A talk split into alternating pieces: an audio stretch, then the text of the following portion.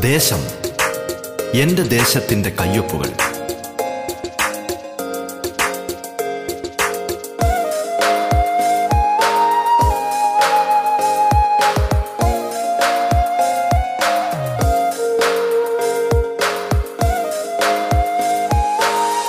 നമസ്കാരം പ്രിയ ശ്രോതാക്കളെ. ദേശത്തിലേക്ക് സ്വാഗതം. പതിനഞ്ചാം നിയമസഭയിലെ ജനപ്രതിനിധികൾ അതിഥികളായി എത്തുന്ന പ്രത്യേക പരിപാടിയാണ് ദേശം. കേരളത്തിലെ നൂറ്റി നാൽപ്പത് നിയോജക മണ്ഡലങ്ങളിലൂടെ അതിന്റെ വൈവിധ്യങ്ങളിലൂടെ ജനകീയ വിഷയങ്ങളിലൂടെ വികസന പദ്ധതികളിലൂടെ സാംസ്കാരിക ചിത്രങ്ങളിലൂടെ എന്നുവേണ്ട എല്ലാ തലത്തിലുമുള്ള സമഗ്രമായ ഒരു യാത്രയാണ് ദേശം കൊണ്ട് അർത്ഥമാക്കുന്നത്.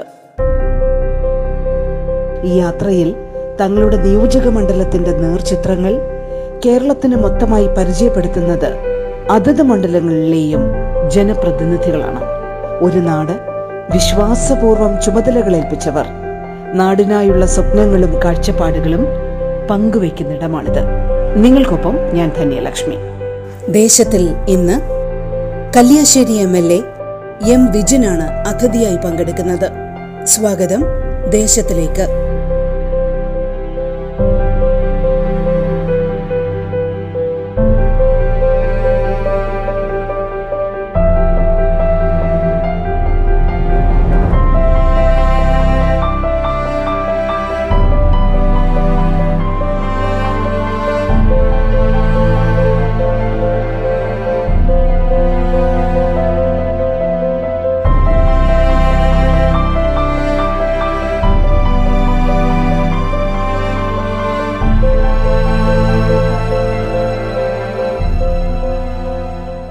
നമസ്കാരം Shri M Vijin M L A. സ്വാഗതം.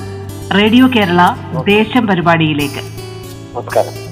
ഈ കൃഷിയുടെ ഉൽപാദനപരമായ ഈ പ്രവർത്തനം തുടർ പ്രവർത്തനം ഉറപ്പാക്കണം എന്നുണ്ടെങ്കിൽ തന്നെ കൂടുതൽ ചെറുപ്പക്കാരെ ആ മേഖലയിലേക്ക് ആകർഷിക്കാൻ കഴിയണം എന്നുള്ള ഒരു പ്രത്യേകത കൂടിയുണ്ട്. കാരണം ഭാവി കണക്കാക്കിയുള്ള ഒരു പ്രവർത്തനം ആ മേഖലയിലും നടക്കേണ്ടതുണ്ട്. അവർക്ക് കൂടുതൽ പ്രോത്സാഹനം നൽകുന്ന തരത്തിലുള്ള പദ്ധതികളും ഒരുപക്ഷെ ഈ ഈ പ്രവർത്തനങ്ങളെ കൂടുതൽ ഊർജസ്വലമാക്കും എന്നുള്ള അവസ്ഥ നമുക്കറിയാം. എങ്ങനെയാണ് അത്തരത്തിലുള്ള ഇനിഷ്യേറ്റീവ്സ് ഉണ്ടാവുന്നത്? കൂടുതൽ ചെറുപ്പക്കാർ കൂടുതൽ ഈ കാർഷിക രംഗത്തേക്ക് തിരിയാൻ അനുസൃതമായ എന്തെങ്കിലും പദ്ധതികൾ മനസ്സിലുണ്ടോ? അതോ നിലവിലെ വ്യവസ്ഥകൾ അതേ രീതിയിൽ തുടരുന്ന രീതിയാണോ? എങ്ങനെയാണ് എം അതിനെ സമീപിക്കുന്നത്? ആ അതെ യുവാക്കൾ ഈ രംഗത്തേക്ക് കൂടുതലായിട്ട് കടന്നു വരുന്നുണ്ട്. ഞാൻ നേരത്തെ പറഞ്ഞതുപോലെ സംഘടന ഡിവൈസ് പോലുള്ള സംഘടനകൾ എക്സോസി പോലുള്ള സംഘടനകൾ മറ്റ് സംഘടനകൾ യുവാക്കൾ സാംസ്കാരിക സ്ഥാപനങ്ങൾക്കൊക്കെ നേതൃത്വം കൊടുക്കുന്നത് ഇത്തരം കൃഷിക്ക് നേതൃത്വം കൊടുത്ത രംഗത്തേക്ക് വരുന്ന യുവാക്കളാണ്. അവരുടെ പ്രാതിനിധ്യം നല്ല രീതിയിൽ കൃഷിയുമായി ബന്ധപ്പെട്ട് നമ്മുടെ മണ്ഡലത്തിലുണ്ട്. പൊതുവിൽ കേരളത്തിലുടനീളം യുവാക്കളുടെ ഒരു സന്നദ്ധത ഈ കൃഷിയുമായി ബന്ധപ്പെട്ട് ഉണ്ട് എന്ന് നമുക്ക് കാണാൻ കഴിയുന്നു. ഓൺലൈൻ വിദ്യാഭ്യാസവുമായി ബന്ധപ്പെട്ട വിഷയങ്ങളും ഈ കോവിഡുമായി ബന്ധപ്പെട്ട് തന്നെ നമ്മൾ ചർച്ച ചെയ്യേണ്ടതാണ്. ഇപ്പൊ ഡിജിറ്റൽ ഡിവൈഡിനെ കുറിച്ച് വളരെയധികം ചർച്ച നടക്കുന്ന ഒരു കാലഘട്ടമാണ്. എനിക്ക് തോന്നുന്നു നമ്മുടെ വിദ്യാഭ്യാസ സമ്പ്രദായത്തിന് മുൻപൊന്നും ഇത്തരത്തിലുള്ള ഒരു വിഷയം അഡ്രസ്സ് ചെയ്യേണ്ടതായി വന്നിട്ടില്ല. പക്ഷെ ഇന്ന് നമ്മൾ അതിനെക്കുറിച്ച് അതിൽ വളരെ പെട്ടെന്ന് തന്നെ ഇൻവോൾവ്ഡ് ആവാനും വലിയ അടിസ്ഥാനത്തിൽ കുട്ടികൾക്ക് സ്മാർട്ട് ഫോൺ അടക്കമുള്ള ഡിജിറ്റൽ പഠനോപകരണങ്ങൾ നൽകാനും ഒക്കെയുള്ള ഒരു പ്രക്രിയ നടക്കുകയാണ്. എത്രത്തോളം സജീവമായി മണ്ഡലത്തിൽ നടക്കുന്നുണ്ട് ഇതെങ്ങനെയാണ് കോർഡിനേറ്റ് ചെയ്യപ്പെടുന്നത്? ഇപ്പോഴത്തെ ഒരു ഈ ഡിജിറ്റൽ വിദ്യാഭ്യാസവുമായി ബന്ധപ്പെട്ട പ്രവർത്തനങ്ങളുടെ മണ്ഡലത്തിലെ അവസ്ഥ എന്താണ്? തീർച്ചയായും നമ്മൾക്ക് അറിയാം സർക്കാർ രണ്ടാം കൂടി ശക്തമായ ഒരു ഘട്ടത്തിലാണ് ജൂണി ക്ലാസ് തുടങ്ങാൻ നമുക്ക് പറ്റാതായി പോയത്. നേരിട്ട് ക്ലാസ് എത്തുന്നവരെ വിദ്യാഭ്യാസം മുടങ്ങരുത് എന്നതിന്റെ അടിസ്ഥാനത്തിലാണ് കഴിഞ്ഞ വർഷം വിദ്യാഭ്യാസ വഴി ക്ലാസ് കൊടുത്തത്. ഇത്തവണ ക്ലാസ് ടീച്ചർമാർ നേരിട്ട് പഠിപ്പിക്കുന്ന രീതിയിലേക്ക് വരണം എന്നിടത്താണ് ഡിജിറ്റൽ ക്ലാസ് മുറികളിലേക്ക് വീട് തന്നെ വിദ്യാലയമാകുന്ന രീതിയിലേക്കുള്ള ഇതിന് പ്രവർത്തനത്തിന് നേതൃത്വം കൊടുക്കുന്നത്. അപ്പൊ അങ്ങനെ പരിശോധിച്ചപ്പോ നമ്മുടെ മണ്ഡലത്തിലും ഇത്തരം ഉപകരണങ്ങളില്ലാത്ത നിരവധിയായ കുട്ടികളുണ്ട്. അത് രണ്ട് തരത്തിലാണ് ഞാൻ കണക്കെടുത്തത്. എം എൽ എ എന്ന രീതിയിൽ ഓൺലൈനായി മണ്ഡലത്തിലെ പ്രധാന അധ്യാപകരുടെ യോഗം പ്രത്യേകം വിളിച്ചു ചേർത്തു. അതിലൊരു പരിശോധന നടത്തി എത്രമാത്രം സ്കൂളുകൾ കേന്ദ്രീകരിച്ചുകൊണ്ട് കുട്ടികൾക്ക് ഫോൺ ഫോണില്ലാത്തതുണ്ട് എന്നതിനെ സംബന്ധിച്ച് കണക്കെടുത്തു.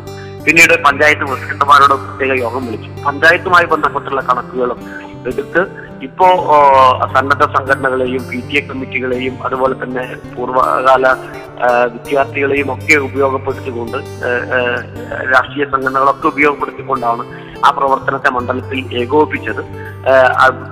അതിന്റെ ലിസ്റ്റ് പ്രത്യേകം എടുത്തുകൊണ്ട് ആ കുട്ടികളുടെ കയ്യിലേക്കെല്ലാം ഈ ഡിവൈസ് എത്തിക്കുന്നതിന് വേണ്ടിയിട്ടുള്ള പ്രത്യേക ശ്രദ്ധ കൊടുത്തു.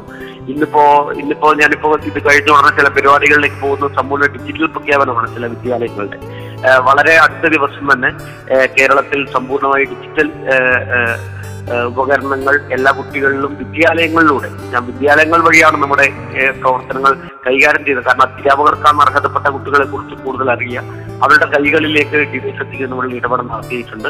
വളരെ പെട്ടെന്ന് തന്നെ സമ്പൂർണമായി ഡിജിറ്റൽ വിദ്യാഭ്യാസമുള്ള ഒരു മണ്ഡലമായി കല്യാശ്ശേരിയെ പ്രഖ്യാപിക്കാൻ പറ്റുന്ന നിലയിലേക്ക് അതിന്റെ പ്രവർത്തനങ്ങൾ നടന്നു കഴിഞ്ഞിട്ടുണ്ട്. എല്ലാ കുട്ടികളുടെ കയ്യിലും ഡിജിറ്റൽ ഉപകരണങ്ങൾ എത്തി. അത് ഞങ്ങൾ കേന്ദ്രീകരിച്ചത് വിദ്യാലയങ്ങൾ വഴിയാണ്. ഓരോ വിദ്യാലയങ്ങളിലും കണക്കെടുത്തുകൊണ്ട് മണ്ഡലത്തിലെ ഓരോ വിദ്യാലയങ്ങളിലെ അധ്യാപകർ വഴി കണക്കെടുത്ത് ആ കുട്ടികളുടെ കയ്യിലേക്ക് ഇപ്പോൾ ഡിവൈസ് എത്തിക്കുന്ന പ്രവർത്തനങ്ങളാണ് നടന്നുകൊണ്ടിരിക്കുന്നത്. അതിന്റെ അവസാന ഘട്ടത്തിലാണ് ഏതാണ്ട് തൊണ്ണൂറ്റഞ്ച് ശതമാനത്തിനടുത്ത് കുട്ടികളുടെ കയ്യിൽ വിദ്യാലയങ്ങൾ കേന്ദ്രീകരിച്ചുകൊണ്ട് നിലവിൽ മണ്ഡലത്തിൽ എത്തിയിട്ടുണ്ട്. അത് വളരെ ചുരുങ്ങിയ ദിവസം കൊണ്ട് പൂർത്തീകരിക്കാൻ പറ്റും എന്നാണ് പ്രതീക്ഷിക്കുന്നത്. നിങ്ങൾ കേട്ടുകൊണ്ടിരിക്കുന്നത് ദേശം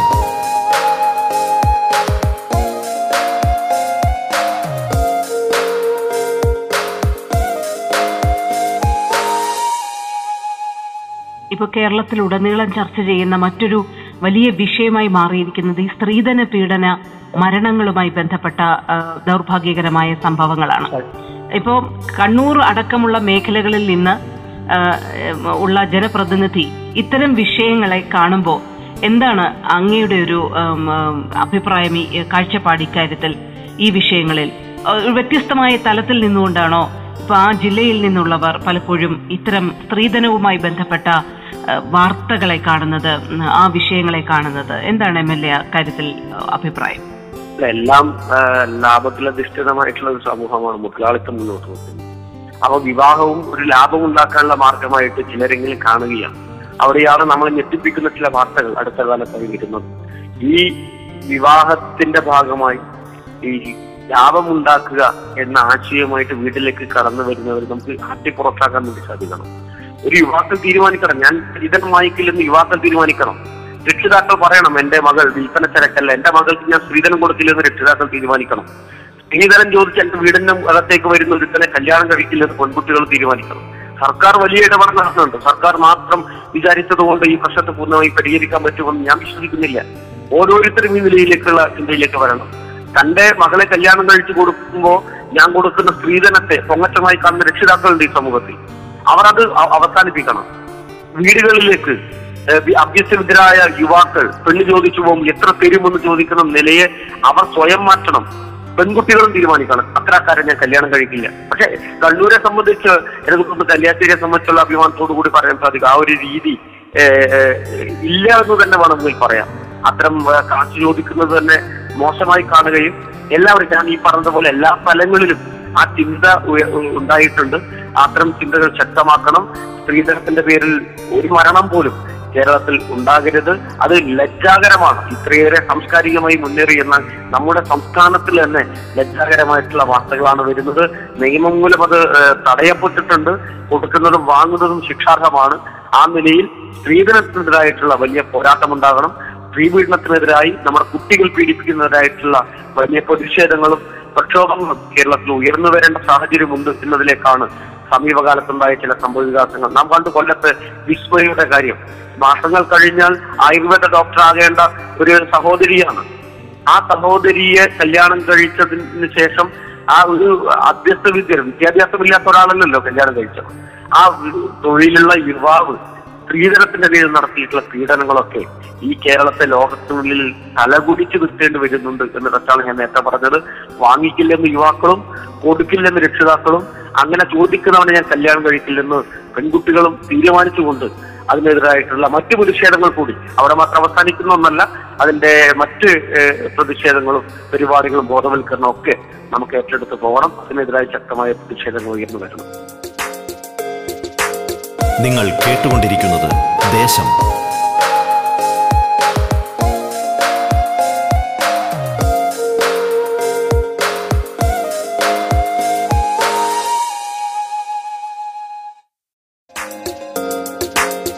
ദേശം തുടരുന്നു.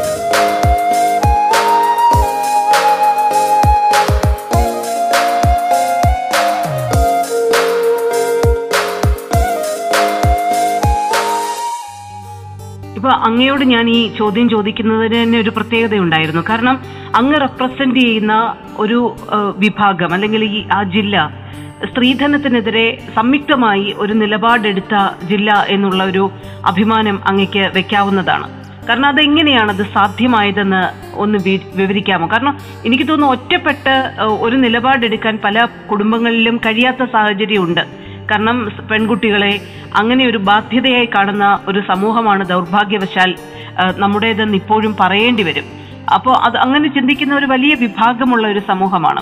അപ്പോൾ ഒരു സമൂഹമായി മാത്രം ചിന്തിച്ചാൽ മാത്രമേ ഇത്തരത്തിലുള്ള വിപത്തുകളിൽ നിന്ന് നമുക്ക് പുറത്തു കടക്കാൻ കഴിയുകയുള്ളൂ. കണ്ണൂർ മേഖല എങ്ങനെയാണ് ഈ വിപത്തിൽ നിന്നും കൂട്ടായി ഒരു പുറത്തു കടന്നത് അല്ലെങ്കിൽ അത്തരം ഒരു തീരുമാനത്തിലേക്ക് എത്തിയത്? അതൊന്ന് വിശദമായി ഒന്ന് പറയാമോ? അല്ല കണ്ണൂരിലെ ജനങ്ങൾ ഒരു പെട്ടെന്നെടുത്തൊരു തീരുമാനത്തിന്റെ ഭാഗമായിട്ടുണ്ടായതൊന്നുമല്ല. കാലങ്ങളായിട്ടുണ്ടായ മാറ്റങ്ങൾ ഘട്ടം ഘട്ടമായിട്ടുണ്ടായ മാറ്റങ്ങൾ. അതിലേക്കുണ്ടായിട്ടുള്ള ഒരു വലിയ ബോധമാണ് കണ്ണൂർ പക്ഷെ കണ്ണൂരിനെ കുറിച്ച് മാധ്യമങ്ങൾ തന്നെ ചിത്രീകരിക്കാൻ ശ്രമിക്കുന്നത് മറ്റു പല രീതികളാണ്. കണ്ണൂരിൽ വന്ന ഒരാൾ പോലും അത് കണ്ണൂരിനെ കുറിച്ച് ചിത്രീകരിക്കുന്ന കാര്യങ്ങൾ വിശ്വസിക്കാൻ പോകുന്നില്ല. കണ്ണൂരിലെ ജനങ്ങളെ കുറിച്ച് ഇവിടെയുള്ള ജനങ്ങളുടെ ഇടപെടലുകളെ കുറിച്ച് പുറത്ത് ചിത്രീകരിക്കാൻ ശ്രമിക്കുന്നത് എന്തോ അക്രമകാരികളുടെ നാടാടുകളൊക്കെ അത് മാധ്യമങ്ങൾ സൃഷ്ടിച്ച് കണ്ണൂരിനെ കുറിച്ച് ഉണ്ടാക്കിയതാണ്. അതിനപ്പുറം കണ്ണൂരിലെ ജനങ്ങൾ ഞാൻ കണ്ണൂരുകാരൻ എന്നതിലേക്ക് ഒരു ആവേശത്തോടു കൂടി പോകുന്നത് മാത്രമല്ല പക്ഷെ കണ്ണൂരിലെ ജനങ്ങൾ ആ നിലയിലല്ല ചിന്തിക്കുന്നത്. സ്ത്രീധന വിഷയത്തിലൊക്കെ ഇവിടെ സ്ത്രീധനം ഒരു വീട്ടിൽ പോയാലും ആരും ചോദിക്കാറില്ല. അതിനെക്കുറിച്ച് ഒരു കല്യാണ ഘട്ടത്തിൽ പോലും ഈ സ്ത്രീധനം എന്ന് പറയുന്ന ഒരു വിഷയം പോലും ഇവിടെ ചർച്ച ചെയ്യാൻ അറിയില്ല. അങ്ങനെ ഒരു ചോദ്യം ഇപ്പൊ സാധാരണ അങ്ങനെയാണല്ലോ. പെണ്ണ് കാണാൻ വീട്ടിൽ പോകുന്നു. വീട്ടിൽ പോയാൽ എന്ത് തരുമെന്ന് പറയുന്ന ചോദ്യം നിങ്ങളൊക്കെ ചുരുങ്ങിക്കണ്ടേ ഉള്ളൂ. നമ്മുടെ നാട്ടിൽ ഞങ്ങളുടെ ഒന്നും ഒരു അനുഭവത്തിൽ അത്തരം ചോദ്യങ്ങൾ കേട്ടിട്ടില്ല. ആരെങ്കിലും ചോദിച്ചു വന്നാൽ അവനെ അപ്പൊ തന്നെ വീട്ടിൽ നിന്ന് പുറത്താക്കുന്ന ഒരു രീതി പൊതുവിൽ കണ്ണൂരിലുണ്ട്. അതൊരു നല്ലൊരു മാതൃകയാണ് എന്ന് കരുതുന്ന ഒരാളാണ്. ആ നിലയിലേക്ക് കേരളം മൊത്തത്തിൽ മാറേണ്ടതുണ്ട്. ഇനി കണ്ണൂർ കൂടുതൽ എവിടെയെങ്കിലും അത്തരം സംഭവങ്ങൾ ഉണ്ട് എങ്കിൽ അതിൽ ശക്തമായ പ്രതിഷേധങ്ങളും പ്രതികരണങ്ങളും ജനങ്ങളുടെ ഭാഗത്ത് ഉണ്ടാകാറുണ്ട് അതുകൊണ്ട് തന്നെ സമൂഹം ഒറ്റക്കെട്ടായിട്ടാണ് ആ അതിനെതിരായി പീഡനം എന്ന് പറയുന്ന ആ വിപത്തിനെതിരായി ഒരു ഒരു ഒരു അനാചാരത്തിനെതിരായി ഒക്കെ ശക്തമായി നിലകൊണ്ടത്. ആ നിലയിലേക്ക് കേരള ജനത ഒറ്റക്കെട്ടായി മാറാൻ പറ്റും. അത് മാറും എന്ന നിലയിൽ തന്നെയാണ് എം എൽ എ ആയി ചുമതല ഏറ്റെടുക്കുന്ന അല്ലെങ്കിൽ അതുമായി ബന്ധപ്പെട്ട പ്രവർത്തനങ്ങളുമായി മുന്നോട്ട് പോകുമ്പോൾ ഇനിയിപ്പോ അഞ്ചു വർഷം അങ്ങയുടെ കൈകളിലാണ് കല്യാശ്ശേരിയുടെ വികസന പദ്ധതികളെല്ലാം. എന്ത് തരത്തിലുള്ള വികസന സ്വപ്നങ്ങളാണ് മനസ്സിലുള്ളത്? ഒരു തുടർച്ചയാണ് തീർച്ചയായും അങ്ങേക്ക് ഇപ്പോൾ ലഭിച്ചിരിക്കുന്നത്. ടി വി രാജേഷിൽ നിന്നും അങ്ങയിലേക്ക് വരുമ്പോൾ കൂടുതലായി ആഡ് ചെയ്യാനെന്താണ് അങ്ങയുടെ മനസ്സിലുള്ളത്. ചർച്ചയുടെ ഭാഗമായി തന്നെ ഞാൻ അതിന്റെ സ്വത്തങ്ങളെ സംബന്ധിച്ച് ഇവിടെ പറഞ്ഞു കഴിഞ്ഞു. വിദ്യാലയങ്ങൾ ഹൈടെക് ആയി അതിന്റെ മറ്റ് ഫെസിലിറ്റികളിലേക്ക് പോകണം. ആരോഗ്യ മേഖലയിൽ കുറച്ചുകൂടി ഊന്നൽ കൊടുത്തുകൊണ്ടുള്ള അല്ലെങ്കിൽ ഇടപെടൽ വേണം. അതോടൊപ്പം തന്നെ കൃഷിയെ ഏത് തരത്തിൽ ഉപയോഗപ്പെടുത്താം എന്നതിനെ സംബന്ധിച്ച് ടൂറിസത്തിന്റെ സാധ്യതകൾ. അപ്പോ ആ നിലയിലേക്ക് എല്ലാ മേഖലകളിലും പുറത്തറിഞ്ഞുകൊണ്ട് തൊഴിൽ ഓറിയന്റഡ് ആയിട്ടുള്ള പദ്ധതികൾ മണ്ഡലത്തിൽ കൊണ്ടുവരണം. അപ്പൊ ആ നിലയിൽ നമ്മുടെ മണ്ഡലത്തിലാണ് ക്ഷേത്രകല അക്കാദമി കലാമണ്ഡൽ മോഡലിലേക്ക് ക്ഷേത്രകല അക്കാദമിയെ കൊണ്ടുവരുന്നതിന് വേണ്ടിയിട്ടുള്ള തീരുമാനങ്ങൾ എടുത്തിട്ടുണ്ട്. അപ്പൊ അതിന്റെ പ്രവർത്തനങ്ങൾ മുന്നോട്ട് കൊണ്ടുപോകണം. അപ്പൊ അങ്ങനെ ആ നിലയിൽ കായിക മേഖലയിൽ വലിയ സ്വാധീനമുള്ള ഒരു മണ്ഡലമാണ് കല്യാശ്ശേരി എന്ന് പറയുന്നത്. അപ്പൊ കായിക മേഖലയെ ശക്തിപ്പെടുത്തി അങ്ങനെ എല്ലാ മേഖലകളെയും പുതിയ പദ്ധതികൾ കൊണ്ടുവന്നുകൊണ്ട് മികവാർന്ന നിലയിലേക്ക് കല്യാശ്ശേരിയിലെ വികസന പ്രവൃത്തിയെ മുന്നോട്ട് കൊണ്ടുപോകണം. അതോടൊപ്പം തന്നെ നമ്മുടെ പുഴയുടെ സംരക്ഷണം വേണം. അത് ആധുനിക ശൗചാലയങ്ങൾ നമ്മുടെ മണ്ഡലത്തിൽ വരണം.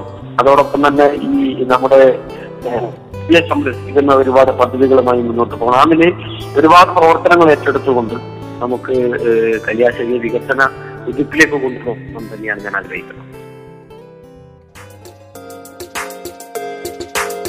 നിങ്ങൾ കേട്ടുകൊണ്ടിരിക്കുന്നത് ദേശം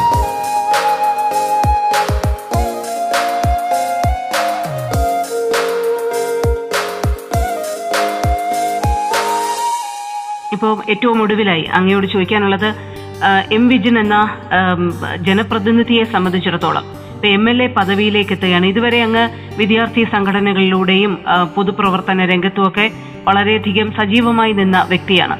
പൊതുപ്രവർത്തന രംഗത്ത് നിന്നും ഇപ്പോൾ എം എൽ എ എന്ന് പറയുന്ന പദവിയിലേക്ക് എത്തുമ്പോൾ ആ ഒരു അതൊരു വ്യത്യസ്തമായ തലമാണെന്ന് കണക്കാക്കുന്നുണ്ടോ? അതോ ഇതൊരു തുടർച്ചയാണ്? ഞാൻ ഇതുവരെ ചെയ്ത പ്രവർത്തികളുടെ തുടർച്ച എന്നുള്ള രീതിയിലാണോ? ഈ എം എൽ എ പദവിയെ കാണുന്നത് അതെന്ത് മാറ്റമാണ് അങ്ങയിൽ കൊണ്ടുവരാൻ പോകുന്നത്? ഇവിടെ ഒരുപക്ഷെ വേണമെങ്കിൽ തുടർച്ച എന്ന് പറയാം. പക്ഷെ അതിൽ നിന്ന് ചില വ്യത്യസ്തങ്ങൾ വ്യത്യസ്ത സാഹചര്യങ്ങൾ ഉണ്ട് കാണും. അതായത് നിലവിലെ വിദ്യാർത്ഥി രംഗത്തും യുവ- യുവജന രംഗത്തും ഒക്കെ പ്രവർത്തിച്ച ഒരു അനുഭവം ഒരു ജനപ്രതി എന്ന രീതിയിൽ പൂർണമായി ഉപയോഗിക്കാൻ പറ്റുന്നത്. അതൊരു വലിയ കരുത്താണ്. ഒരു പ്രശ്നവുമായി ജനങ്ങൾ മുന്നോട്ട് വരുമ്പോൾ സംഘടനാ ജീവിതത്തിൽ നിന്ന് കിട്ടിയിട്ടുള്ള അനുഭവം തീർച്ചയായും അവരുടെ പ്രശ്നങ്ങൾ മനസ്സിലാക്കാനും അതിൽ വളരെ പെട്ടെന്ന് തന്നെ ഇടപെടാനും പറ്റുന്നുണ്ട് എന്നത് ഒരു പ്ലസ് പോയിന്റായി ഞാൻ കാണുകയാണ്. അതോടൊപ്പം തന്നെ ജനപ്രതി എന്ന നിലയിൽ എല്ലാ ജനവിഭാഗങ്ങളുടെയും പ്രതീതിയാണ്. രാഷ്ട്രീയ ഭേദമന്യേ മണ്ഡലത്തിലെ മുഴുവൻ ജനങ്ങളുടെയും പ്രശ്നങ്ങൾ അത് ഏറ്റെടുക്കേണ്ടതുണ്ട്. ആ നിലയിൽ ഒരുപക്ഷെ മണ്ഡലത്തിൽ തന്നെ സജീവമായി നിന്നുകൊണ്ട് മണ്ഡലത്തിന്റെ പ്രശ്നങ്ങൾ തന്നെ കൂടുതൽ ചർച്ച ചെയ്തുകൊണ്ട് മുന്നോട്ട് പോകേണ്ട ഒരു സാഹചര്യത്തിലാണ് ഇപ്പോൾ നിലവിൽ ജനപ്രതി എന്ന നിലയിലുള്ളത്. അതുകൊണ്ട് തന്നെ മറ്റതിന്റെ തുടർച്ചയാണ് അതിന്റെ ഒരു കരുത്ത് പൂർണമായും നമുക്ക് വിദ്യാർത്ഥി ഭരണ പ്രസ്ഥാനത്തിന്റെ കരുത്ത് ഈ പ്രവർത്തനത്തിൽ ലഭിക്കുന്നുണ്ട്. അതോടൊപ്പം എല്ലാ വിഭാഗത്തിലും നേരത്തെ ഡിവൈഎഫ്ഐയുടെയും എസ് എഫ് ഐയുടെ ഭാഗം ഒരു പ്രത്യേക രാഷ്ട്രീയ കാഴ്ചപ്പാടിൽ പ്രവർത്തനങ്ങളും പരിപാടികളുമാണ് മുന്നോട്ട് കൊണ്ടുപോയത്. ഇപ്പൊ എല്ലാ വിഭാഗം ജനങ്ങളെയും കണ്ടറിഞ്ഞുകൊണ്ടുള്ള ഒരു പ്രവർത്തനത്തിനാണ് നേതൃത്വം കൊടുക്കുന്നത്. ആ ഒരു വ്യത്യാസം മാത്രമാണ് അതിൽ എനിക്ക് തോന്നിയിട്ടുള്ളത്. മറ്റൊരു തരത്തിൽ നിലവിൽ ചെയ്ത രാഷ്ട്രീയ പ്രവർത്തനത്തിന്റെ ഒരു തുടർച്ച എന്ന വണ്ണം തന്നെയാണ് ഇത് ഞാൻ കാണുന്നത് ഇത്തവണത്തെ ചരിത്ര നേട്ടം നേടിയ ഒരു സർക്കാർ സംവിധാനത്തിന്റെ ഭാഗം കൂടിയാണ് അങ്ങ് അതിൽ വലിയ പ്രത്യേകതയായും അഭിമാനമായും തന്നെയാണോ അങ്ങ് കണക്കാക്കുന്നത്? ഈ രണ്ടാം തവണ ഒരു സർക്കാരിന് ജനങ്ങൾ അനുകൂലമായി വിധി എഴുതുക എന്നുള്ളത് വളരെ വലിയൊരു പ്രത്യേകത തന്നെയാണ്. നമ്മുടെ ഒരു രാഷ്ട്രീയ ചുറ്റുപാടുകളൊക്കെ വെച്ച് നോക്കുമ്പോൾ. അതിനെ എങ്ങനെയാണ് രാഷ്ട്രീയ പ്രവർത്തകൻ കൂടി ആയ വിജിൽ എം എൽ എ കാണുന്നത്? അതിലെത്രത്തോളം ഉത്തരവാദിത്വ ബോധമാണ് നിങ്ങളെ പോലുള്ള പാർട്ടിയെ അല്ലെങ്കിൽ ഇടതുപക്ഷ പ്രസ്ഥാനവുമായി ചേർന്ന് നിൽക്കുന്ന പ്രവർത്തകർക്കും നേതാക്കന്മാർക്കും ഒക്കെ ഉള്ളത് തീർച്ചയായും കേരളത്തിന്റെ ചരിത്രത്തിൽ ആദ്യമായിട്ടാണ് തുടർഭരണം ഇടതുപക്ഷ ജനാധിപത്യ മുന്നണിക്കുണ്ടാകുന്നത്. കഴിഞ്ഞ അഞ്ചു വർഷക്കാലം സഖാവ് പിണറായി വിജയന്റെ നേതൃത്വത്തിൽ കേരളത്തിൽ നടന്നിട്ടുള്ള സമാനതകളില്ലാത്ത വികസന പ്രവർത്തനം. ക്ഷേമ പദ്ധതികളാൽ സമ്പന്നമായ അഞ്ചു വർഷമാണ് കടന്നുപോയത്. ഓരോ പാവപ്പെട്ടവന്റെയും കണ്ണീരൊപ്പുന്ന വികസന പ്രവർത്തനങ്ങൾക്ക് ആ സർക്കാർ നേതൃത്വം കൊടുത്തിട്ടുണ്ട്.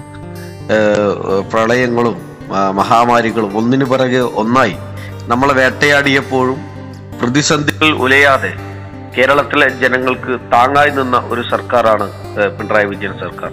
നമുക്കറിയാം നിപ്പയും കോവിഡും ഒക്കെ ഉള്ള ഈ ഒരു ഘട്ടത്തിൽ ലോകത്തിന് മാതൃകയാകുന്ന പ്രവർത്തനങ്ങൾക്കാണ് ആരോഗ്യ മേഖലയിൽ നാം നേതൃത്വം കൊടുത്തത്. വിദ്യാഭ്യാസ മേഖലയിൽ പൊതുവിദ്യാഭ്യാസ സംരക്ഷണ യത്നം ഏറ്റെടുത്തുകൊണ്ട് കേരളത്തിന്റെ പൊതുവിദ്യാലയങ്ങളെ മികവിന്റെ കേന്ദ്രങ്ങളാക്കി. ഹൈടെക്കും ഇന്റർനാഷണൽ നിലവാരത്തിലേക്കും നമ്മുടെ പൊതുവിദ്യാലയങ്ങൾ എത്തി. എന്നത് ഏറെ അഭിമാനത്തോടു കൂടി നമുക്ക് പറഞ്ഞു വെക്കാൻ സാധിക്കും. വീടില്ലാത്തവന് വീട് കൊടുക്കുന്ന ലൈഫ് മിഷൻ പദ്ധതി ആയാലും ഹരിത കേരളം പദ്ധതിയിൽ അങ്ങനെ ക്ഷേമ പെൻഷൻ ആയിരത്തി അറുന്നൂറ് രൂപയിൽ എത്തിച്ച സർക്കാരിന്റെ പേരാണ് പിണറായി സർക്കാർ. അങ്ങനെ ഓരോ മേഖലയിലും മാറ്റങ്ങൾ ഉണ്ടാക്കി.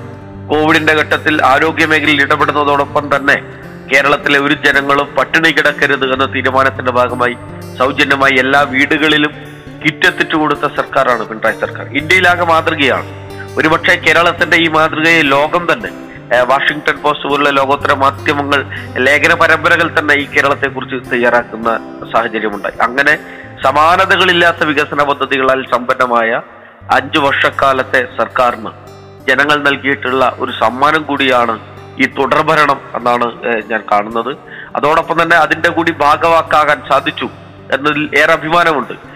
തുടർഭരണം കിട്ടുന്ന രണ്ടാം പിണറായി സർക്കാരിന്റെ ഭാഗമായി ഒരു ജനപ്രതിയെ നിൽക്കാൻ സാധിച്ചു എന്നത് ഏറെ അഭിമാനത്തോടു കൂടി തന്നെയാണ് ഞാൻ കാണുന്നത്. തീർച്ചയായും കല്യാശ്ശേരിയുടെ വികസന സ്വപ്നങ്ങൾക്ക് മികച്ച തുടർച്ചയുണ്ടാക്കാനും കൂടുതലായി സ്വപ്ന പദ്ധതികൾ കൂട്ടിച്ചേർക്കാനും അങ്ങേക്ക് കഴിയട്ടെ. ജനങ്ങൾക്കൊപ്പം നിന്നുകൊണ്ടുള്ള തുടർ പ്രവർത്തനങ്ങൾ ഏറ്റവും ഭംഗിയായി നിർവഹിക്കാൻ ചെറുപ്പക്കാരനായ ഈ രാഷ്ട്രീയ പ്രവർത്തകന് കഴിയട്ടെ എന്ന് ആശംസിക്കുന്നു. ഞങ്ങളോട് സംസാരിച്ചതിന് എല്ലാവിധ നന്ദിയും അങ്ങേ അറിയിക്കുകയാണ്. Thank you so much thank you thank you നിങ്ങൾ ഇതുവരെ കേട്ടത് Desham. Kalliasseri M L A Shri M വിജിനാണ് അതിഥിയായി പങ്കുചേർന്നത്. ദേശം പൂർണമാകുന്നു. നമസ്കാരം.